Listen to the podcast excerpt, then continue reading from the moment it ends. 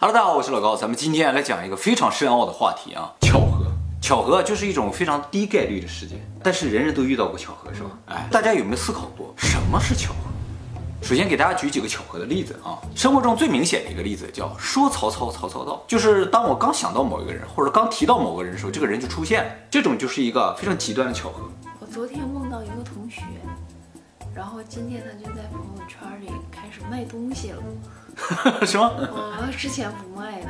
啊，都没有什么联系的人。嗯，哎，这也是一种巧合，对不对？其实和梦相关的巧合非常的多，比如说预知梦，就是你梦到的东西真的发生了，在科学的范畴里边说，这就是巧合。还有一种呢，就是我想大家可能都经历过的一种巧合，就是当你刚想到某一首歌的时候，你旁边人就开始哼唱，是吧？对，经常这样。那么还有一个比较明显的例子，就是直觉，就是你预感可能要发生什么事情，哎，这个事情还真就发生，不管是好事情坏事情，对的，有是吧？量子力学。对对对，我相信很多人有类似的直觉啊。其实直觉在科学的角度来说是没有任何科学根据的，所以只能认为是一种巧合。哎，我们俩也是巧合呀。那算命的给我算，我老公是一个方脸嘛。啊，原来如此。然后于是我就出现了。我看到了，就都定住了。但这种巧合，都是叫缘分了。哦。哎，缘分就是一种标准的巧合。可是说是我们两个是巧合，他算别人的几岁离婚呀？嗯。谁生孩子呀？都算中了。对啊。哦，那我们今天就要解释一下他为什么能算中。是 吧？那么说到这儿，所有五岁抬头的观众可能已经注意到一点：这些巧合啊，虽然从客观上来说，我们只能说它是巧合，但是啊，它显得特别的不自然。它这个不自然体现在两点：一点呢，就是明明是极小概率的事情，却经常发生在我们周围。有的人一生能遇到很多很多次。第二个呢，就是这个巧合，跟我们的主观意愿有一定的联系。就是说曹操，曹操到嘛，这就不像是单纯的客观事件。历史上曾经有一个人深度研究过这个事情，这个人呢就是世界三大著名心理学家之一的卡尔·荣格，他管这种巧合叫做共识性巧合。荣格这一辈子遇到很多这种共识性巧合，所以呢他就对这种现象特别感兴趣。后来呢经过多年的研究呢，提出了一套非常神奇的理论来解释。那么在介绍他理论之前。我们先介绍一下荣格这个人。荣格呢是一九八七年的啊，不不，荣格呢是一八七五年。荣格呢是一八七五年出生在瑞士的一个小山村里面。他的父亲是一个牧师，他的母亲是一个通灵师。全家这么一说，大家可能觉得他全家神叨叨的，其实也不是。他的爷爷是个非常有名的医学教授，特别有学识、特别有地位的啊。而且他的爷爷据说是共济会的成员。哎，他呢就是在这样一个神秘的家庭里长大的。由于家庭的多元化嘛，所以他从小就对很多事情都感兴趣，比如说灵异学啊、神学啊、考古学啊、物理学啊，他都感兴趣。后来呢，他就考入瑞士著名的巴塞尔大学，主修心理医学。由于这个人非常的聪明，而且勤奋好学，所以呢，最终以首席的身份通过了国家医学考试，并到苏黎世大学呢，给当时非常有名的一个精神病学家，叫做尤金·布鲁勒当助手。精神分裂这个词儿，就是尤金·布鲁勒最先提出来的。后来呢，荣格又遇到了另一个非常著名的心理学家弗洛伊德，哎，这个以后我们会讲的啊。两人相处七年之后呢，由于对于心理结构的认知不统一，又分道扬镳了。那么荣格是怎么理解这个共识性巧合的呢？他认为啊，共识性巧合不是偶然发生。虽然表面上看上去啊，说曹操和曹操到之间没有因果关系，但实质上呢，这两个事情是有另一层联系在里边。这两个事单独看任何一个都不奇怪，很正常，对不对？但是如果这两个事情同时发生，就非常不可思议了，对不对？所以这就是一个有意义的巧合，就是意义把这两个没有因果关系的事情联系在了一起。但是当初啊，荣格提出这个想法的时候，受到了科学界的强烈抨击，因为科学界认为啊，世间万物只存在因果关系，不能够用因果关系解释的就叫偶然。比如说说曹操，曹操到这个事情，在科学的理解上，这就单纯是个偶然。但是荣格不这么认为啊，他认为这两个事情之所以看上去有联系，是因为他们两个之间有个共同的意义。是这个意义把我想到和这个人出现联系在了一起，也就是说，意义啊能够把主观的思维和客观的事物联系在一起，也就是说，把精神世界和物质世界联系在了一起。他说这种联系啊比因果关系更深层次，就是把虚拟和实体联系到一起。哎，没错没错。而意义本身呢是主观赋予，所以呢主观是可以影响客观事物之间的关系，也就是说主观是可以影响客观。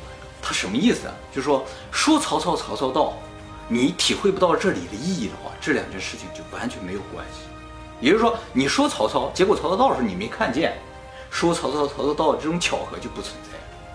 那么这么来说的话，说曹操曹操到就不再是一个纯粹的巧合，而是一个由主观决定的必然结果。所以偶然是不存在。荣哥说呢，这种共识性巧合，也就是有意义的巧合，随时都在我们身边大量的发生，只是我们注意到没注意到的问题。比如说啊，你与一个人擦肩而过，你可能并不知道这个人和你同年同月同日，是，对不对？当你知道的时候，你会觉得哇，太不可思议了。但是你如果不知道的话，这个事情就不存在了。所以根本上而言，这个世界的运行根本就不是在靠概率在运行。有什么东西比概率和因果关系更深层次？它在运作这个世界。于是荣格就想找到这个东西，他找到了。那么由于荣格对物理学有一定的研究啊，他就尝试用他这个理论去解释一些物理现象，比如啊量子纠缠。究竟什么东西让两个量子纠缠在一起了呢？一个动，另一个就动，而且中间没有传递任何信息。按照荣格理论，就是我们尝试寻找两个量子之间的这个关系，本身就是一个错误。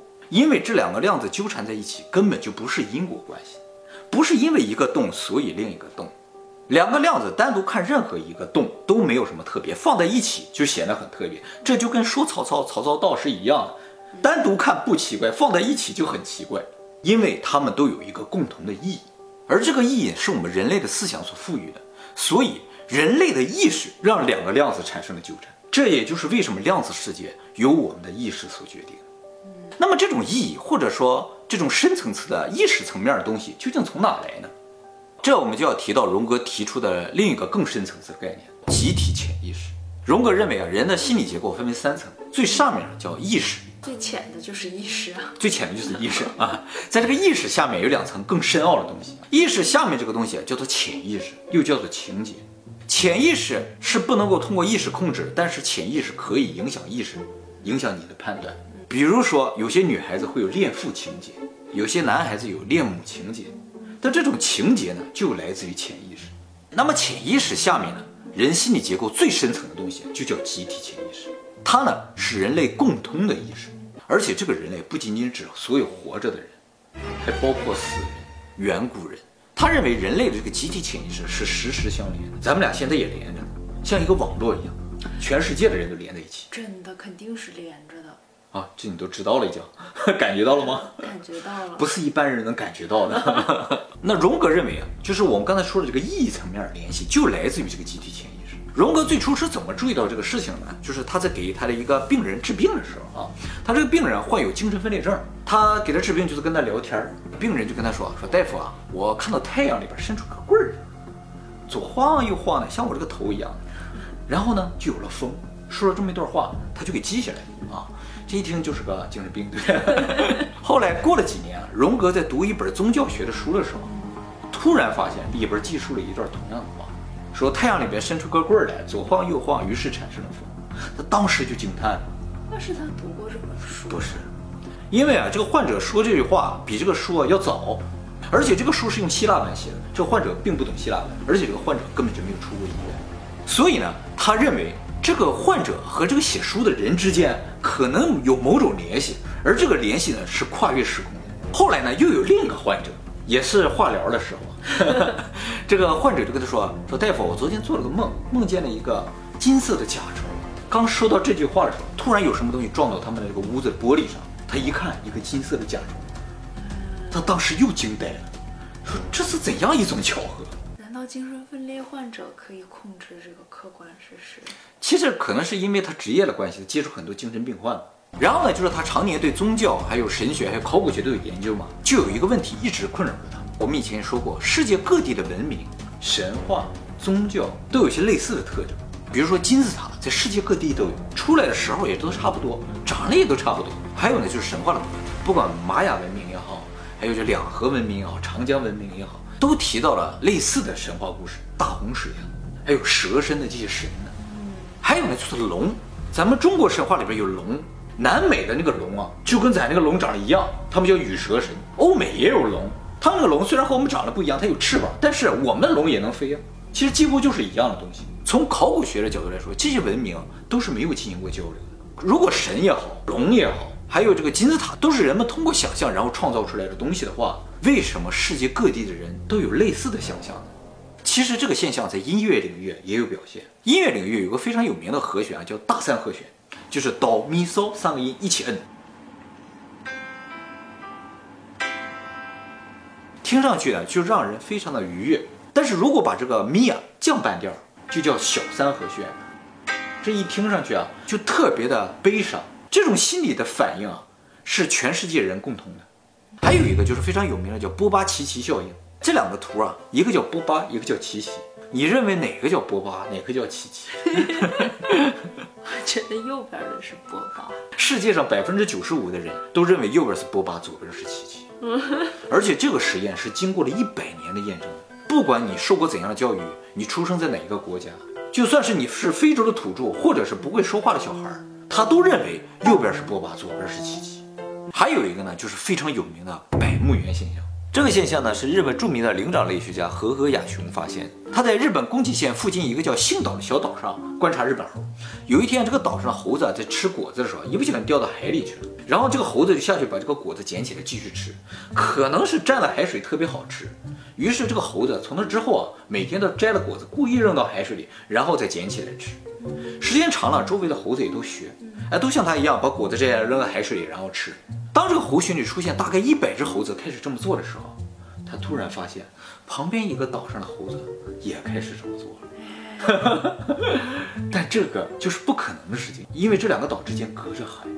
这种超自然的现象就叫百慕园现象。那么为什么会产生这种情况呢？荣格认为，世界各地的人或者同一物种的东西啊，他们都是由某种看不见的东西连在一起，而这个实时相连的东西呢，是要比潜意识更深层的东西。这个东西就是集体潜意识，也就是说，我们人类其实很早以前就已经实现了意识沟通，而这个意识呢，并不是我们的表层意识，而是最深层的潜意识。所以，我们虽然不能够知道彼此在想什么，但其实我们通过这个集团潜意识是能够感受到，可能是一定范围或者是整体人类的一种感受。从这个角度来说呢，世界各地有类似的文化，有类似的宗教，有类似的神话，就一点也不奇怪。因为人类时时相连，那么这个事情呢，还可以解释一个事情，就是人类的多地起源。人类学家一直在争论人类究竟是单地起源还是多地起源，因为在考古证据上是有矛盾的。那么多地起源就是说人呢，其实在世界各个地方几乎同时呢从猴子变成人的，变，呃，对对对，它就变了啊。但这就很不合理，就什么能引发全世界各地的猴子同时变成人呢？但是考古证据就能证明，其实猴子就是在世界各地变成人。那么这个事情其实就可以用集体潜意识来解释。世界各地的猿猴有一个共通的集体潜意识，猿猴变成人这个事情其实就是意识形态的一种转变。这种意识的集体升级，就是集体潜意识的一个共同升级。所以在世界各地，所有的猴子同时变成人就不奇怪。有一天都站起来了，有那么一天吧，或者是一段时间，大概有一百个猴子站起来的时候。其他地方猴子也就都站起来了，是吧？百慕园现象嘛，是吧？那么集体潜意识还可以解释一个事情，就是人类共同的梦。这个梦这个话题呢，我们以前讨论过，就说人为什么要做梦不知道，而且梦境究竟是什么也不知道，对不对？人的梦其实就是一种集体潜意识一种表现。这也就是为什么我们会做一些类似的梦，比如说人都会做从高空坠落的梦，参加考试的梦，还有被追赶的梦，还有飞翔的梦，找厕所的梦。有，没有做过 找厕所，我不记得了。反正我梦到过很多次厕所了。这些其实都是来自于你的集体潜意识。我们做梦的时候，就是在沟通这种集体潜意识。而预知梦就是共识性巧合，哎，就是集体潜意识的一种现实表现。这也就回到我们最初的话题，就是说巧合这个东西其实就来自于集体潜意识。所以巧合并不是一种偶然，它是由你的集体潜意识引发的一种必然。其实荣格就想说明一个事情，就是主观可以决定客观，但是这个主观并不是你的浅层的这个意识，而是你最深层的意识不到这个意识。这就是为什么你想中彩票中不了的原因，因为真正影响彩票的东西不是你的意识，而是集体潜意识，你不能控制这个部分。那我如果修炼的话，可以控制吗？有的人可以，中彩票的人都不止中一次，是不是？哎，有的人是可以。那天电视上做过调查，所以预言不是巧合，它是由共识性巧合引发的必然。那你干嘛要删掉我的预言？哦，那我就放给大家看看呗。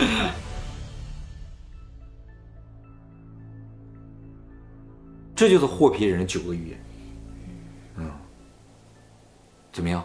我估计这次二零二零年还不至于发生吧？我觉得不会。嗯，我就要预言 那你给大家预言一下呗，反正你的命中率跟他们差不多准。二零二零年预言一下，他们说的太笼统了。你想来点具体的呗？来具体的，我感觉二零二零年会有经济危机。经济危机啊，不可能！二零二零年有奥运会，你说日本啊？对呀、肯定经济好的很呢。那么集体潜意识你也有，我也有，为什么我不能预言呢？对呀、你还要删了我的预言。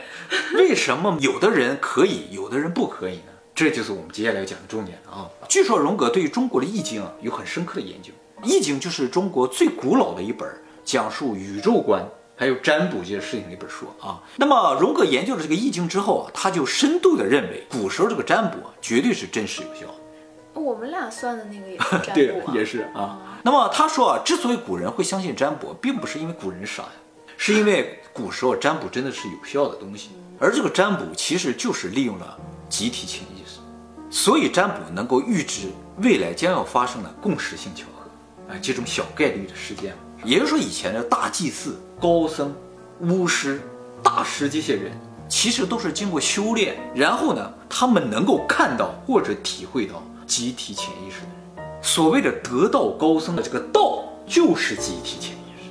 就是他能感受到最深层的。对对对，所以他能够看到将来将要发生的事情。我能感受到，那修炼，我感觉我有机会。你相当有机会的。其实你可能已经感受到了，但是你有时候会觉得是一种幻觉，或者是一种自己临时的一些不切实际的想法啊、所以才会有即视感嘛。就是不确定，对对，你不确定，但高僧他们确定。但是预言这次我是有强烈的感受，所以你才会觉得不可思议。对对对就给我删掉了。对，因为我没有这种感受，是吧？啊，我还是凡人啊。你还说不可能啊？啊，好，我怕你自毁前程啊。所以古人在相信占卜、相信祭祀活动这种事情，易经我就很感兴趣。感兴趣吗？哎，你知不知道《易经》这个“易”什么意思？古代啊，没有那么多汉字儿，这个“易”字儿是个通假字，它通什么字儿你知道吗？相当恐怖了。意识的意，不不，意识《易经》的字儿有，不需要通假，它通假蜥蜴。所以《易经》是什么书？你懂的。蜥蜴人的宇宙观。不要说话太大声。